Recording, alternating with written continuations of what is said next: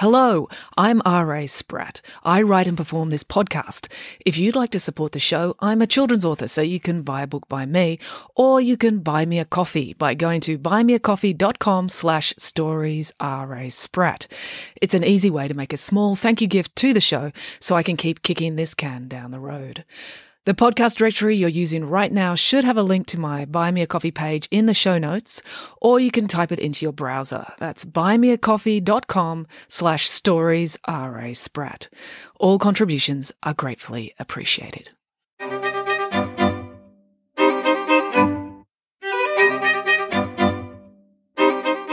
Hello and welcome to Bedtime Stories with me, R.A. Spratt.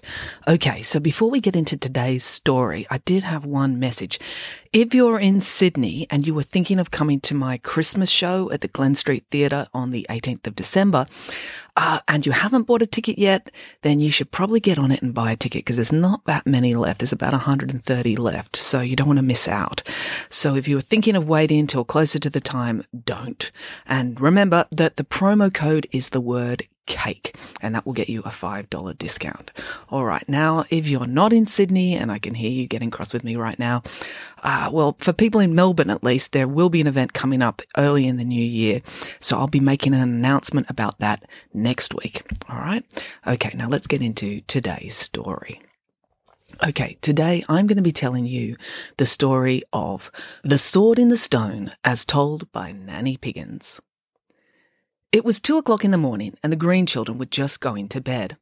I know this sounds dreadfully late for three children to be up, especially on a school night, but to be fair, they had gone to bed once that night already. They'd all been sound asleep at midnight when the smoke alarm in the kitchen had gone off, emitting a deafening, pulsating squeal. The children were sound sleepers, but even they couldn't sleep through that. They'd hurried downstairs and out into the front garden, as any sensible child should, when they have reason to believe that their house is on fire. Boris was already there, having rescued his teddy bear, and Nanny Piggins emerged moments later, wearing a slightly singed apron over her own pyjamas. Nothing to worry about, she assured them. False alarm. Well, not really a false alarm. There was a fire, but I put it out now, I think. There were only three foot high flames for a few seconds. What happened? asked Derek. Well, after you'd gone to bed, I was feeling a little bit peckish, explained Nanny Piggins. Nannying requires a lot of energy, you know. It does the way you do it, agreed Michael. Nanny Piggins did tend to incorporate more acrobatics into her day than most nannies. And obviously I couldn't go to bed while I was starving, said Nanny Piggins, but there was not a thing to eat in the kitchen. But there was a family sized chocolate cake in the fridge when we went to bed, said Samantha. Well, that was gone in seconds, said Nanny Piggins. It barely touched the sides. So I was seriously concerned I was going to faint from lack of nutrition. Oh dear, said Michael. I know, agreed Nanny Piggins. Luckily, there was a litre of cream in the refrigerator. I had been planning to eat it with the chocolate cake, but I forgot, and the cake was gone, so there was nothing I could do about it. What a terrible story, said Boris sympathetically. Yes, agreed Nanny Piggins. I got a little emotional about the tragedy of it all, but that's when I remembered. Creme brulee. What's creme brulee? asked Michael. It's a fabulous dessert, said Nanny Piggins. You just get a bowl of cream and some sort of flamethrower, and you burn the top of it. And that's a dessert? asked Derek. It's a delicious one, said Nanny Piggins. That can't be right, said Michael. Oh, it is, said Nanny Piggins. Creme brulee literally means burned cream in French. Gosh, said Samantha. But how can burned cream taste good? asked Michael. I think it's the sugar, said Nanny Piggins. You have to add a lot of sugar and an egg. Then apparently some sort of magic takes place at a molecular level because if you blast the surface with a naked flame, the results are spectacular. The surface caramelizes so you get a hard, clear caramel layer on top. Oh, now I'm hungry, said Derek. The only problem was I didn't have the proper type of torch they use in restaurants, said Nanny Piggins. So I popped over to the Colonel's house there was a retired army colonel who lived around the corner who was deeply in love with Nanny Piggins and didn't mind at all when she borrowed things in the middle of the night without asking. In fact, he dearly loved it. I knew he had some of those torches on poles in his poolside tiki bar, so I borrowed eight of them, strapped them together to make one big torch, and lit them up. And that set off the fire alarm, guessed Samantha. No, it worked a treat, said Nanny Piggins. The cream started to caramelize instantly. Unfortunately, it was a bit too instantly. It went from caramelized cream to a blazing fire before I could put the flame out. Smoke billowed everywhere, and that's when the smoke alarm went off. Oh dear, said Michael. But the real tragedy is, said Nanny Piggins. She dabbed a tear from her eye as she recalled this. All that beautiful cream mixed with sugar is now totally ruined. Surely not totally ruined, said Boris, aghast with horror. Totally, said Nanny Piggins, burying her face in her brother's fur chest to hide her tears. It'd be like eating a charcoal barbecue briquette. Oh no, wailed Boris. They don't taste good at all. He'd learned this the hard way when he'd once mistaken a charcoal briquette for a piece of honeycomb. And worst of all, sobbed Nanny Piggins, I'm still hungry. At this point, the fire brigade turned up. Their sirens were wailing, lights flashing, and the trucks always looked so beautiful with their bright red paint that Nanny Piggins soon cheered up. She explained to the fire chief all about the creme brulee, and he was deeply sympathetic. He was used to the predicaments Nanny Piggins got herself into. In fact, he'd been a regular visitor to the house when she went through her Cajun cookery phase. Nanny Piggins offered to show the fire chief just how the fire got started by making him and his crew some creme brulee, so they'd all understand that some things are worth nearly setting fire to your house for. The fire chief agreed it was important to their fire based education for them to taste this dessert, so they all came in and drank hot chocolate while Nanny Piggins popped next door to Mrs. Simpson's house to borrow some more cream. This time the creme brulee turned out much better. The fire truck had an oxyacetylene torch that they used for rescuing people from car wrecks. This worked much better than tiki torches. Only one serving caught fire, and of course, being firefighters, they were soon able to put it out with a fire extinguisher before any damage was done. So the desserts turned out perfectly. They were just about to start eating when the police turned up, sirens wailing and lights flashing. Apparently, when Nanny Piggins borrowed the cream from Mrs. Simpson, she had tripped the silent alarm in Mrs. Simpson's house.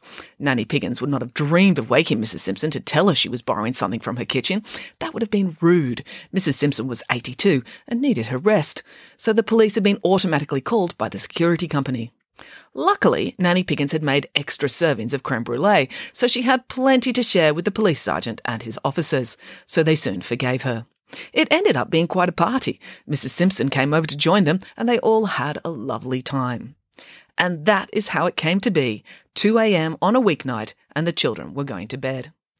You'd better go straight to sleep, said Nanny Piggins. You've got school tomorrow, and I don't want you falling asleep in your maths lesson. You won't be able to enjoy your rest properly if some teacher is prattling on about decimals when you're trying to dream about ice cream. I don't know that I can fall asleep, said Samantha. I feel all wizzy. That's the creme brulee, said Derek. You should have stopped at six servings. Don't be ridiculous, said Nanny Piggins. A growing girl can't be expected to have self control when a dessert is concerned. To do so would show a total lack of propriety. I have raised Samantha to have principles and integrity. She knows when there's a dessert to be eaten, it would be rude to do otherwise. I don't feel sleepy either, said Michael. It was exciting having the fire trucks here in the street. The firefighters had been lovely guests. They let Michael climb the ladder on their truck and use the fire hose to water Mrs. Roncoli's daffodils. Admittedly, her daffodils were now embedded a foot deep in the soil from the force of the high pressure water blast, but Michael had tried to do a neighbourly thing, and that was the main thing. Why don't you tell us a story? asked Derek.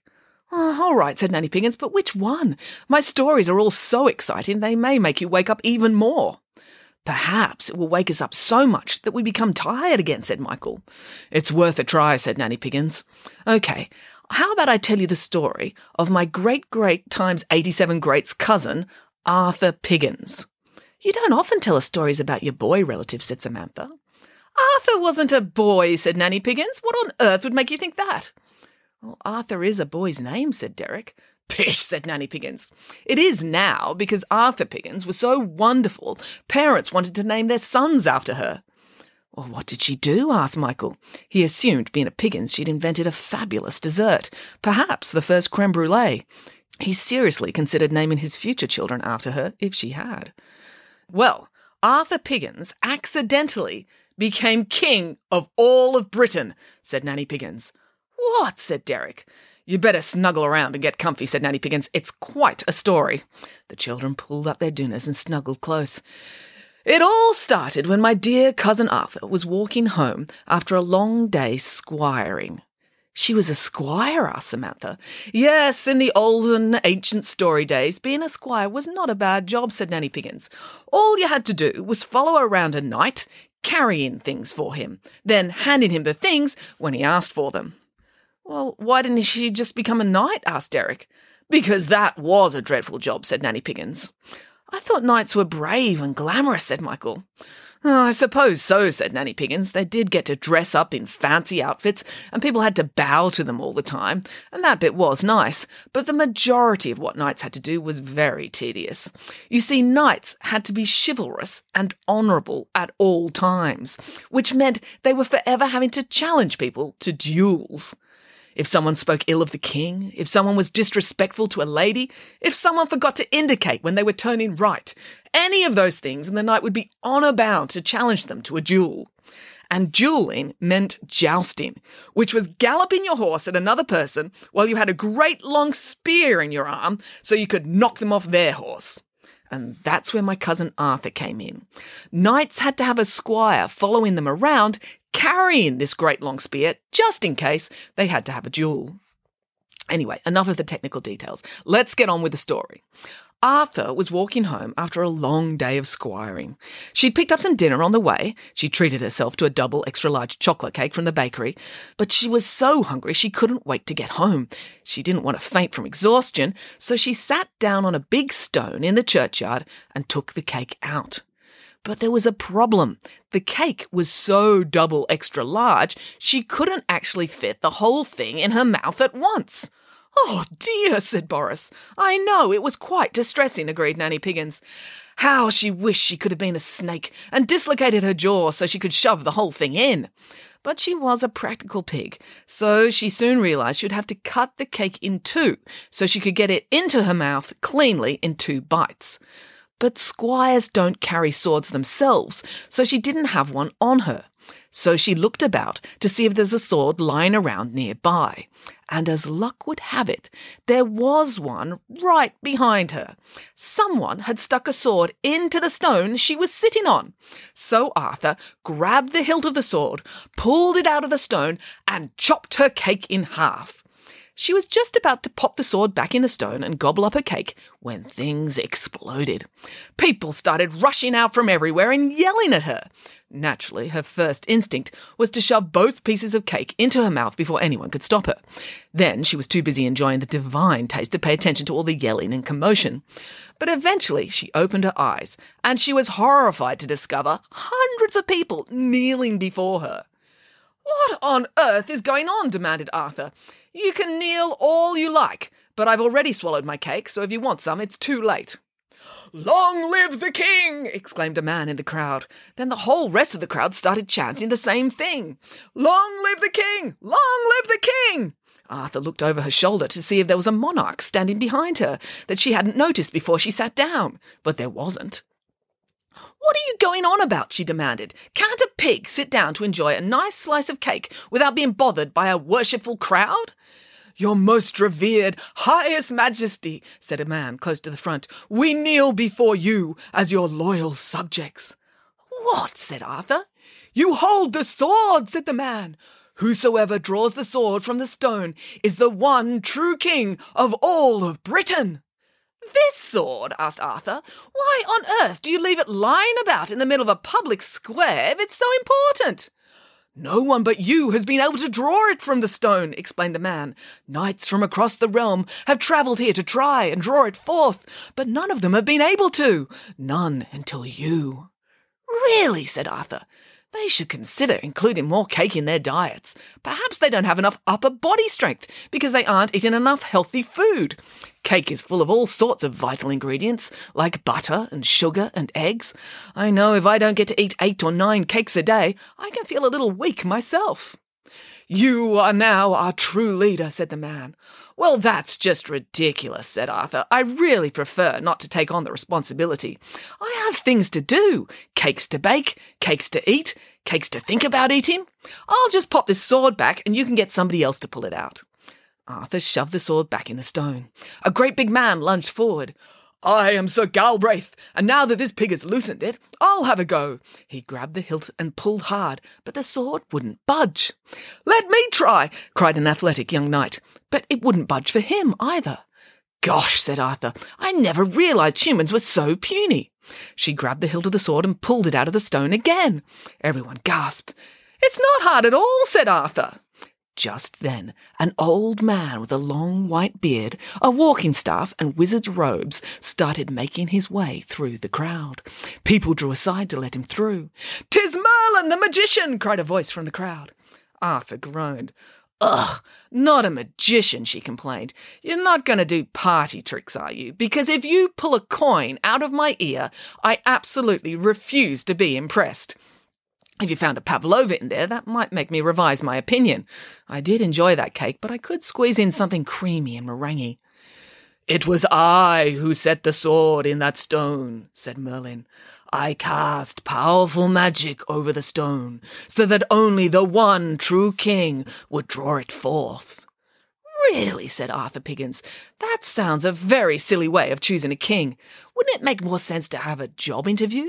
Sword pulling ability isn't really a good measure of leadership. You are the one true king, said Merlin.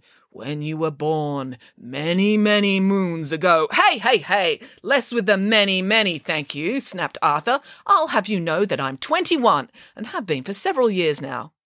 When you were a baby, your father entrusted you to my safekeeping, said Merlin. I gave you to a loyal knight to raise in secrecy. You gave away somebody else's baby, said Arthur. You probably shouldn't go around telling people about that. It doesn't reflect well on your character. In fact, I'm pretty sure you could get in a lot of trouble with the police. Your true father was Uther Pendragon, king of all the Britons, said Merlin. You are the true heir to his crown. It is your duty to lead your people. Ugh, groaned Arthur Piggins. Very well, I shall be your king, but I'm not going to go around fighting all your battles for you. That seems unnecessarily violent. I'm going to agree to be your king because you're all obviously suffering from terrible vitamin deficiencies if you can't even pull a sword out of a stone. And that's exactly what she did. She was an excellent king. She saw to it that all the children of Britain ate cake three times a day, four times a day on weekends and public holidays. What a wonderful woman, admired Boris. She actually did end up having to fight many battles and wars, said Nanny Piggins, because these horrible Saxons kept invading the country, trying to steal all the delicious cake in the land. Which was, I suppose, understandable. When you have a king who ensures the highest standard of baking nationwide, of course you're going to get international armies invading, if for no other reason than because they're hungry but Arthur Piggins and her cake strong army saw them all off. The people loved her for it. She established many great traditions, such as the round table for her knights to sit around. Oh, oh, I've heard of that one, said Derek. She made the table round so there'd be no head or foot of the table, and all the knights would meet as equals. No, that's not the reason at all, said Nanny Piggins. Arthur had a round table built because the cakes she made were so good, all the knights would fight over who got the biggest slice. So she got them to sit around a round table. That way, when she put a cake in the middle, they would all be an equal distance from it. And when she shouted, three, two, one, eat, they would all have a fair chance of grabbing the biggest piece. Oh, what a wise monarch, admired Boris. And so Arthur ruled over a time of great prosperity and happiness and cake eating. And she has been remembered throughout history as the greatest king to rule Britain. It's funny that the history books never mention that she was a woman, said Derek. Or a pig, added Michael. I know, agreed Nanny Piggins. Historians never do pay enough attention to detail. If they did, they'd get a proper job, like a pastry chef, where attention to detail is important. All right, now that's it. Time for bed, said Nanny Piggins, although she didn't really need to say so because Samantha and Michael were fast asleep already, and Derek was halfway there too. And that's the end of the story, so until next time, goodbye.